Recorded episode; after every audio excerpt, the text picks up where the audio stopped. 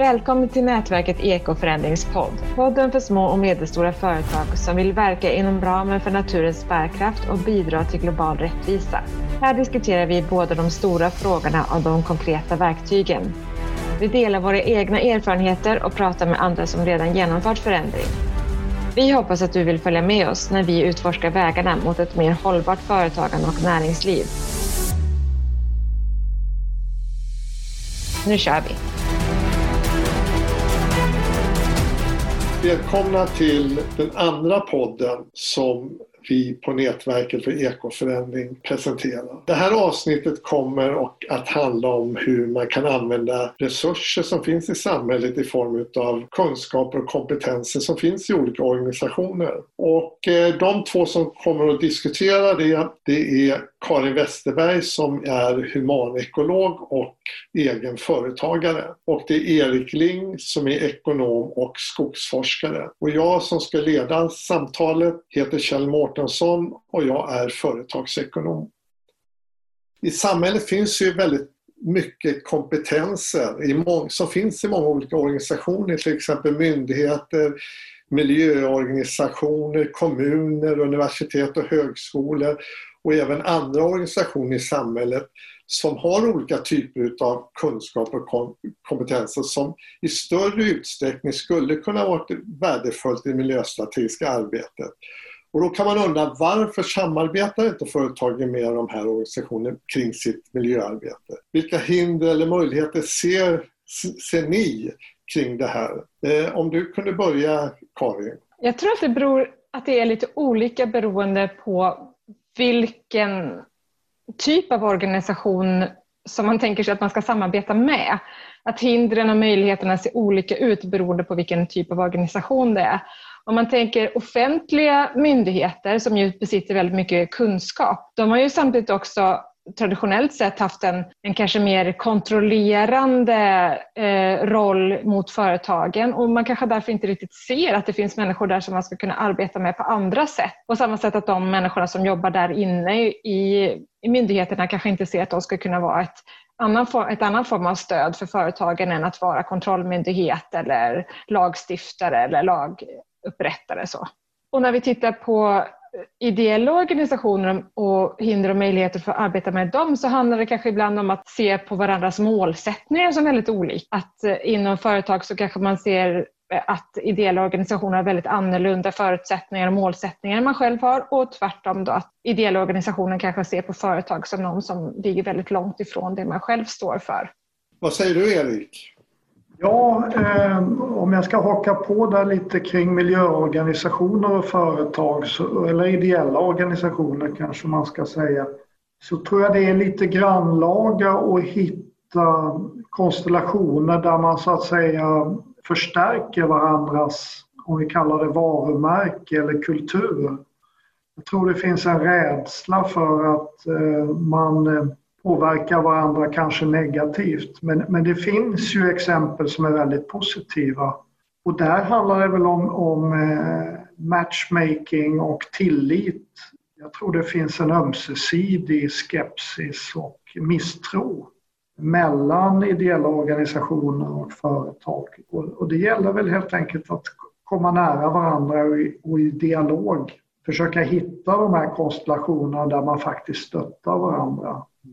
Men det är inte helt enkelt. Men du nämnde ändå att det finns några lyckade exempel. Skulle du kunna komma på något? Ja, eh, något närliggande som jag känner till är ju ett samarbete mellan v, v, WWF och Sveaskog till exempel. Där WWF så att säga går in och, och gör projekt och kravställer mot Sveaskog och Sveaskog känner då att man utvecklar sin organisation och också naturligtvis får stärker sitt varumärke och sin cred genom att kunna ha ett samarbete med WWF.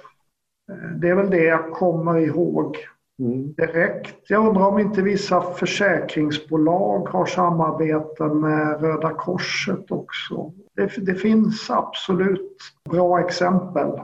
Men jag tycker kanske också att det är lite det där som du sa Erik, att dels så handlar det kanske om att man har föreställningar om varandra som säger att vi står för långt från varandra för att samarbeta. Men det kan ju också vara så att det helt enkelt saknas arenor för att upprätta sådana arbeten. Vem ska ta tag i det? Var ska det ske? Och då är det väl att vi kan se att det sker sådana samarbeten inom vissa arenor därför att de redan är upprättade. Medan i andra fall kanske det behöver upprättas nya arenor, både väldigt lokala sammanhang mellan ett företag och en annan organisation eller myndighet. Men kanske också lite regionalt eller lokalt på ett lite större plan. Då. Men om man tittar på liksom, miljömärkning till exempel. Där, det är ju en arena där det finns ett etablerat sätt att samarbeta mellan kravställare och företag och producenter. Lagstiftningen kan vara en annan sån, liksom mellan kontrollmyndighet och företag. Men det här mer dialogbaserade arbetssätt mellan företag och andra organisationer, där kanske vi inte riktigt har de arenorna idag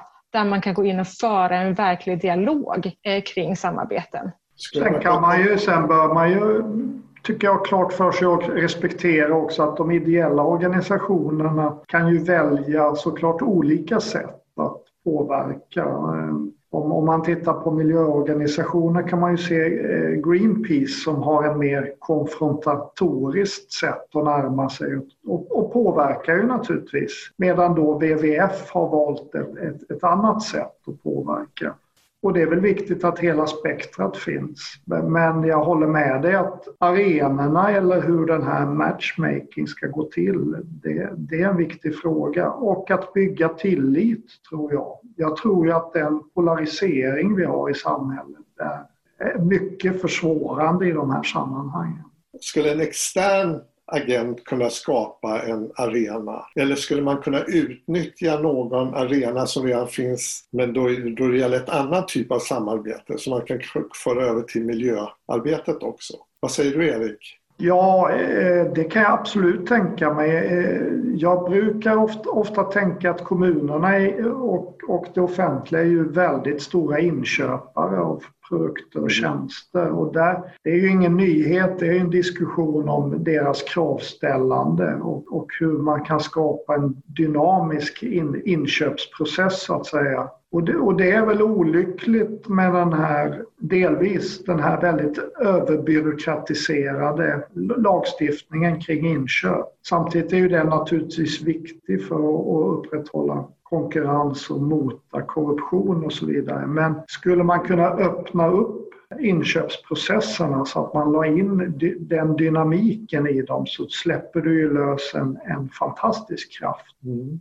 Eh, och jag menar, om en stor kund till dig ställer krav kring samarbeten med ideella organisationer, då, då skapar det ju såklart ett, ett tydligt incitament och intresse. Jag, jag tänker också på en sån arena som redan finns i många kommuner som till exempel företagsfrukt frukostar eller den typen där näringsliv och kommun ofta träffas. Man kanske har en näringslivs samordnare eller någonting sånt i kommunen. Där finns det ju också redan en, en etablerad arena där de här frågorna skulle kunna komma in. Men då tror jag att det handlar väldigt mycket om att både den kommunala representanten och de företag som kommer dit vågar öppna upp sin egen roll. Är min roll som näringslivssamordnare kanske att leda förändringsprocesser eller att föra in saker på dagordningen som kanske normalt sett inte är där? Kan jag som företagsledare när jag går på de här träffarna se dem mer som innovativa arenor där, där jag i samarbete med andra kan tänka kring det större systemet eller det större samhället som jag ingår i och hur vi tillsammans kan bidra till förändring av det. Så jag tror att det handlar, precis som Erik sa, väldigt mycket om tillit också. Att man vågar lita på att de andra också vill vara med i en förändringsprocess. En sak är ju också att försöka hålla flera frågor levande fortfarande samtidigt. Man är ju både företagare och samhällsmedborgare och förändringsagent. Och, och de där sakerna kan ju, om man hanterar det på rätt sätt, befrukta varandra på ett fantastiskt sätt. Men vi är ju rätt benägna att bli lite stuprörsbetonade. Vi är, vi är någonting och då är det det som är fokus. Det gäller ju att ha det som Karin pratar om, det här öppna synen på det. Ja, och jag tänker också då att det måste tillåtas det. Alltså om man öppnar upp en arena där vi ska prata om de här frågorna på ett annorlunda sätt, kanske föra in dem på en agenda där det inte har varit tidigare, då måste vi också tillåtas att vara mångfacetterade. Kanske man ska förstärka just det här med företagens roll som samhällsmedborgare. För det börjar komma in mer och mer. Jag tänkte också på en helt annan fråga då. Karin, du inledde med här och sa att myndigheter och eh, så har haft en mer kontrollerande uppgift. Men när det gäller miljöbalkens skyddsregler där finns ju inte det. Och miljöbalken finns ju egentligen, innehåller ju väldigt många bra saker med att man som företagare är skyldig att ha kunskap och skyldig att vidta åtgärder för att skydda natur och, och människor. Skulle miljöbalken på något sätt kunna vara någon, någon arena? Vad säger du Karin? Inför det här samtalet så läste jag faktiskt på lite om de här hänsynsreglerna och, och de här olika målen som finns i, i miljöbalken och jag kände då som företagare företagare. Då kände jag att de var väldigt inspirerande därför de fick mig att tänka på hur jag bedriver mitt företag på ett nytt sätt och ställa vissa naturrelationer, göra dem väldigt tydliga för mig. Erik, vad säger du om miljö? Jag vill inte påstå att jag är, är jätteinläst på, på just det. Men en reflektion är väl att det, det, är klart, det ligger ju en inbyggd problematik i myndigheter som både ska vara kontrollerande och rådgivande så att säga. Och, och där, jag har ingen lösning på det, men det är ju någonting man måste fundera på man organiserar och att man kan få in båda aspekterna i myndighetsutövandet. För det är ju klart att eh, myndigheter som är rådgivande och eh, kontrollerande, de får ju mycket kritik. Men, men det gäller ju att organisera det och kunna förklara vad man gör och varför och hur det fungerar. Sen när det gäller skogsbruk och miljöbalken som jag är, är, är mer insatt i då så handlar det ju mycket om att skogsbruk som det bedrivs i dagsläget faller ju under pågående markanvändning. Då kan man ju fortsätta så att säga. Det blir inte en ny prövning varje gång. Och det är väl i och för sig viktigt för att om man ska prövas varje gång man gör. Det blir ju en stor byråkrati i det. Däremot finns det ju andra mekanismer som gör att man hela tiden utvärderar det man håller på med. Men det är ju mer kopplat certifiering och skogsvårdslagen då i skogsbrukets perspektiv. Men ständig utvärdering är ju naturligtvis jätteviktigt. Man får ju säga det också att miljöbalken, som jag sa i början, att det inte finns något krav. Den gamla miljöskyddslagen finns ju inne i miljöbalken så de företag som är särskilt miljöstörande, de ska ju också prövas enligt, den, enligt miljöbalken också. Nej, jag tänkte mer på det här med att det skulle kunna vara en, en dagordning nästan, det som står i miljöbalken för någon eh, som vill skapa en samarbetsarena på något sätt. Så tänker jag, för att jag känner mig väldigt inspirerad av det, att ha det som någonting jag kan tänka på mitt miljöstrategiska arbete oavsett om jag har ett samarbete än eller inte. Mm. Men jag tänker också att de skyddsregler som finns i miljöbalken skulle kunna vara jättefina diskussionspunkter mm. om man vill bjuda in andra aktörer, företag i en, en kommun till exempel, så skulle man kunna resonera kring de här skyddsreglerna, ha det som någonting som styr agendan lite. För jag tror att genom dem så kan man komma åt väldigt spännande frågor om, om samarbete, produktutveckling, systeminnovation eh, som man kanske inte kan komma åt om man använder dem som agenda för sitt eget miljöstrategiska arbete. Men om jag skulle prata om de här sakerna med några andra företag så tror jag att vi skulle kunna hitta väldigt spännande möjligheter till nya samarbeten och kanske till och med till innovation. Då. Det kanske är en uppmaning vi kan ha till de som ska hålla sitt nästa företagsnätverksmöte eller frukost. Att man kanske kan titta på de här och se, kan de vara någonting som vi kan bygga en agenda kring? En reflektion är ju bara att, att jag, jag upplever att de här frågorna hamnar un, under lite andra etiketter just nu. Jag vet inte, miljöbalken kanske inte är den etikett just nu som, som är den som är modern eller vad man ska säga. Nu pratas det ju väldigt mycket om hållbarhetsredovisning, CSR och, och de här utvecklingsmålen. Och det är på något vis de som jag upplever som organisationerna tar spjärn emot. Men, men som det låter på er så är ju miljöbalken något man kanske ska damma av. Utvecklingsmålen är ju så stora så de kan ju bli för en organisation ganska svåra att relatera till. Då känns ju miljöbalken mer hands-on. Ja, och det som jag tycker att de gör väldigt fint också, det är ju att koppla företagets verksamhet eller vår gemensamma innovativa verksamhet till natursystemen. Genom att samarbeta, hur kan vi minska belastningen på de här natursystemen? Eller kan vi till och med gynna dem på något sätt? Så på så sätt så finns det ju en tydlig koppling mellan FNs miljömål och miljöbalken. Men jag tycker att miljöbalken sätter natursystemen väldigt tydligt i fokus. Och mm. det är ju en viktig del av att tänka miljöstrategiskt. Mm.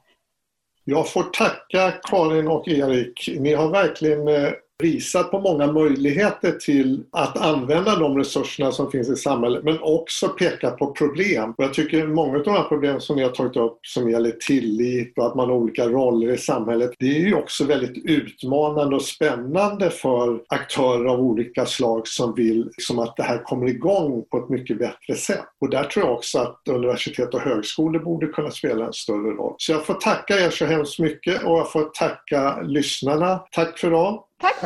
Hej. Tack för att du var med oss idag.